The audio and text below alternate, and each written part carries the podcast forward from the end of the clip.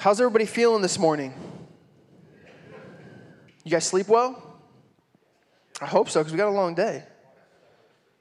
But it's good that it's long, because if it was short, it'd be boring. We need to have a long day. I'm excited. I slept off and on. It was a weird, it was a weird night, to be honest. I broke my glasses last night. The devil thought he was gonna win, but I brought contacts. Come on now, somebody. Uh, I was like, I was hyped for it. I was like, I love that. You know what I mean? When you're just prepared for anything to happen. Now, like my eye's gonna get poked or something. this morning we're in Romans 7 15 through 20. I like to read a full scripture verse before we start, kind of the story behind what I'm doing. Because the truth is, is every word that I say on the stage matters so little in comparison to the Word of God and to the Bible. And so, as we dive into the scriptures this morning, uh, we're reading out of Romans 7 15 through 20. And this is in the, S, the CSB. That's my favorite version. If you don't know, I am a CSB fanboy. All right, anyway, verse 15. For I do not understand what I am doing because I do not practice what I want to do. Pay close attention because this is like one of those weird tongue twisters sometimes because I do not practice what I want to do, but I do what I hate. Now, if I do what I do not want to do, I agree with the law that it is good. So now I am no longer the one doing it, but it is sin living in me. For I know that nothing good lives in me, that is in my flesh. For the desire to do good, for the desire to do what is good is with me, but there is no ability to do it. For I do not do the good that I want to do, but I practice the evil that I do not want to do. Now, if I do what I do not want, I am no longer the one that does it, but it is the sin that lives in me. Like I said, kind of a tongue twister of a scripture verse. But the, the whole premise of the scripture is, is that I have a, de- a, a desire deep in me to do what is of God, right? Like I want to do what is of God, but I often do not do it. That there is influences in life, and one of those influences is sin. And it perpetuates me to do the things that I do not want to do. And the beautiful thing about it is the fact that in those influences, you have choices to make. And though even in those influences, your desire is to sin, maybe, you have a choice to be able to be free of those influences. Not free of the influences, free of the decisions in those influences. I don't know about you, but sometimes I feel like a puppet in this bigger game of life. Like I feel like I'm one of those puppets that's on those strings being, you know, moved around by, what do they call a marionette? Is that what those guys are called? And they're like controlling the, the puppet. It's kind of creepy. I've never actually seen one that I'm like, yo, that's fun. Creepy. But I feel like I'm being tossed by the influences of life. And I'm just trying to like survive this game. And there's some truth to that, and then there's some deep lies to that too, right? No one is dictating my behavior. You have a free will, you have the operation to be able to make choices that you want to make. But for some reason, it does feel like I'm in this weird battle and there's like some game master over me. And today I want to talk about that idea or that feeling, that desire. I want to talk about influences. And there's four main influences we see in the Bible there's God, there's Satan, there's sin, and then there's people. But this morning, I want to specifically drill down into the one that I feel like has the most influences in this game in terms of really they try to mess with a lot of things. They try to get involved. And that's the people aspect. People can be a detriment to your life sometimes, and people can be a blessing at the same time. And in this game of life where I feel like there's forces all around me, really some of those forces are just people. They're your family, they're your friends, they're your coworkers. And the interesting thing about people is those people that influence your life can be influenced by the other three influences. And usually that dictates how they influence you. So people can be influenced by God, they can be influenced by Satan, they can be influenced by their, fle- or by their flesh or sin.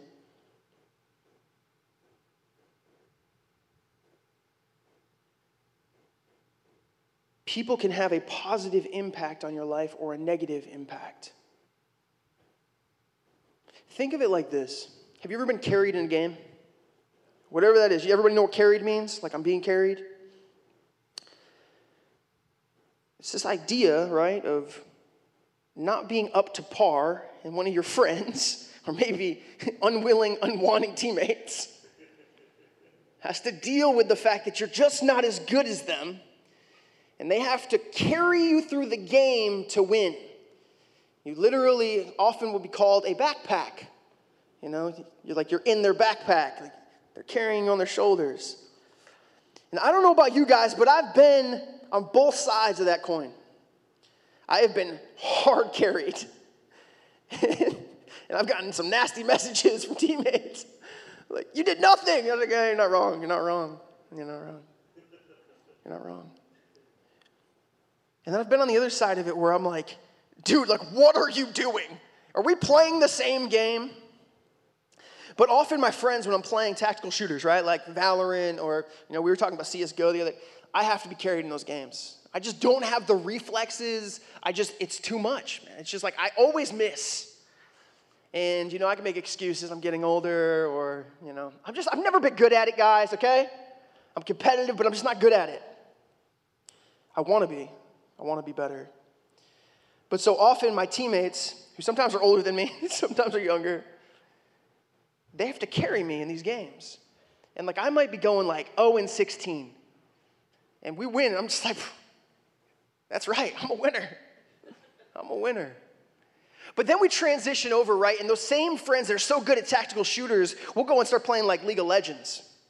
And then I start rubbing my, licking my lips. Mm-hmm. You're in my zone now. I'm about to carry you. And they're like bottom lane, and they're always playing support or AD carry. I don't know what it is about new players, but that's what they play. And they're playing this, this lane that, and they're just getting abused. I'm like, man, like, you doing okay down there? You know, you need me to come down? I, I can help you out, you know? I'm getting, I'm getting back at them because the truth is, is I feel confident in that ability. Like my influence in the game when I'm playing league is a different level than if I'm playing an FPS. And when they're in my game and we're doing things that where I can have a greater influence, I can help them and we're friends, so we'll, we'll joke back and forth. But the truth is, is there is times in life where that is the complete truth. There's times in life where you need to be picked up because you're having a hard day, because things are difficult. And then there's times in life where you have to pick someone else up, right? There's times in life where you need a friend to come in and they need to hold your hand through something, whether it be a loss whether it be something that hurt real bad. And there's times in life you have to do the same. But if every single time I get into a League of Legends game and I have to carry you, it's no longer as a very healthy relationship, probably, right? Translate that to life. Because league is, it, it, doesn't, it doesn't really matter? The pixels on a screen. But when we talk about life, and if I'm constantly having to carry the burdens of the people around me, there probably is an issue. There probably is an issue when I'm not ever being carried by my friend. And I have to start looking at the fact of what does it look like to have good influences in my life that are going to be mutually beneficial, right? The point is, people can influence the game of life, negatively or positively. And this isn't to say that we don't help people when they're in need. That's not what I'm getting at. What I'm getting at is if there is a constant person in your life that all they do is take, take, or take, or drag you down, or put you in a place where you, they can't help you, then there's probably an issue with your circle. I want to take a look at one of the chronologically oldest books in the Bible, and that's Job. And as we look at Job's life, I'm going to be skipping around a lot in his life, so there's going to be a lot of scripture verses, but I'm just going to skip through them. He has some friends. One of those friends' name is Eliphaz, another one is Bildad, and the last is Zophar. Now, classically, if you look at these guys, they're usually painted pretty negatively because they literally kick Job when he's down. Job loses everything. And I mean, like, we're not talking about like a, a, a, dramatic symbolism, everything. Like, no, he literally loses every good thing in his life other than his relationship with God. And his friends come along, and they basically are like, Bro, you suck. This is your fault. You obviously sinned. So uh, get good. And um, they aren't good friends. They're kicking him when he's down. They're not helping him out. And often we give them a bad rep because of it, because they are. They're bad. They're a negative influence in his life in one of the hardest times in probably a human's life ever on earth. Loses everything. They lack they lack the ability to show justice. They have unjust accusations, and they're his friends. They're not even his enemies. And then they also obviously lack empathy. And you can see that when Job 6, 14 through 30, Job starts complaining at his friend's lack of empathy. He's like, what, what are you talking about? He talks about his frustration and their insensitivity of speech. One of his friends literally says that his kids deserve to die because of his sin. And Job's like, I didn't sin, man. I've been doing nothing but righteous things. Like, you're wrong. And instead of listening and hearing what he had to say, they decided to make an impartial judgment. They sound like pretty bad people, right?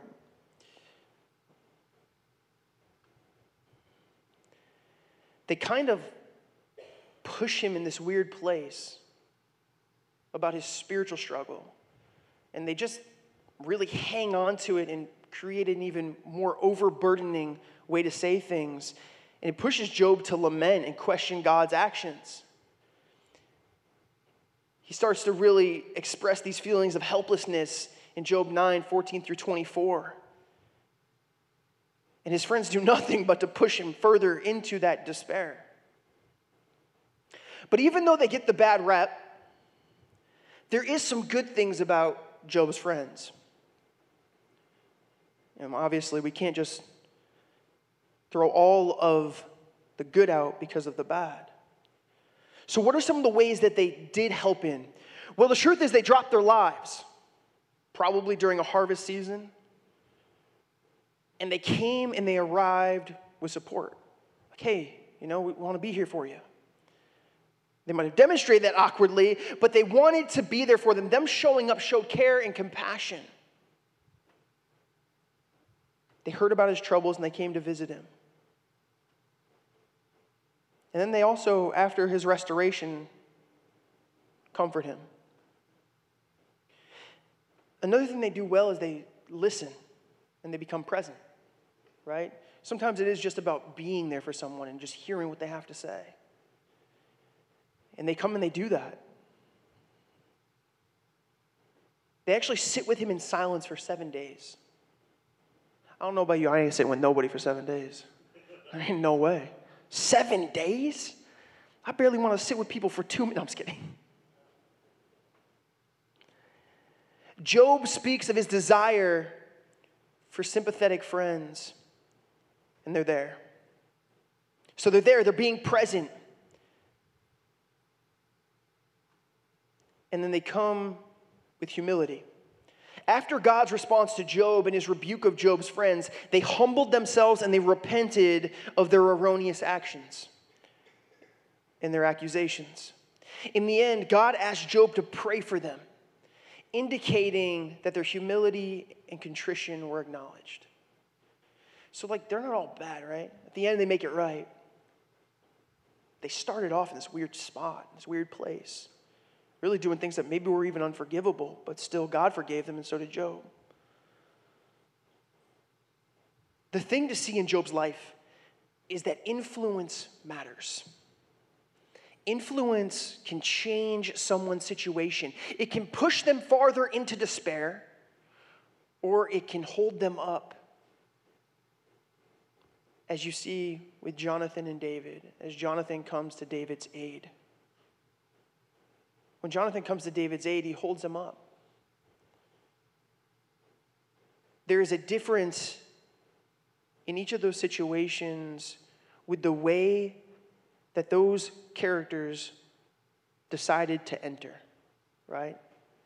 The way they decided to go about what they saw. And I think in our own lives, in the way that we kind of walk through this life, one of the interesting things that we have the opportunity to do is be that positive influence or that negative influence in someone's life. And there's also people around you in your circles, whether it be your friends, whether it be your family, whether it be the people you work side by side with. They have the ability to affect your life greatly, and you have the ability to affect theirs. And today, I wanted to talk about that reflection. I wanted to talk about that idea of us being able to take a step back and really reflect on what does it look like in my specific life, in my situation, do I have friends that are there and they're supportive, that they're helpful, that they're pushing me towards Jesus? Or do I have friends? Do I have family? Do I have coworkers that are really pulling me down and pulling me away from Jesus? And when I'm in despair, pushing me towards despair. Or even thinking they're doing the good thing, right? Like Job's friends thought they were accusing him, helping him by saying, Man, you need to get your life right. And some of your friends think they're doing the right thing by bringing up different things into your life to be able to help you.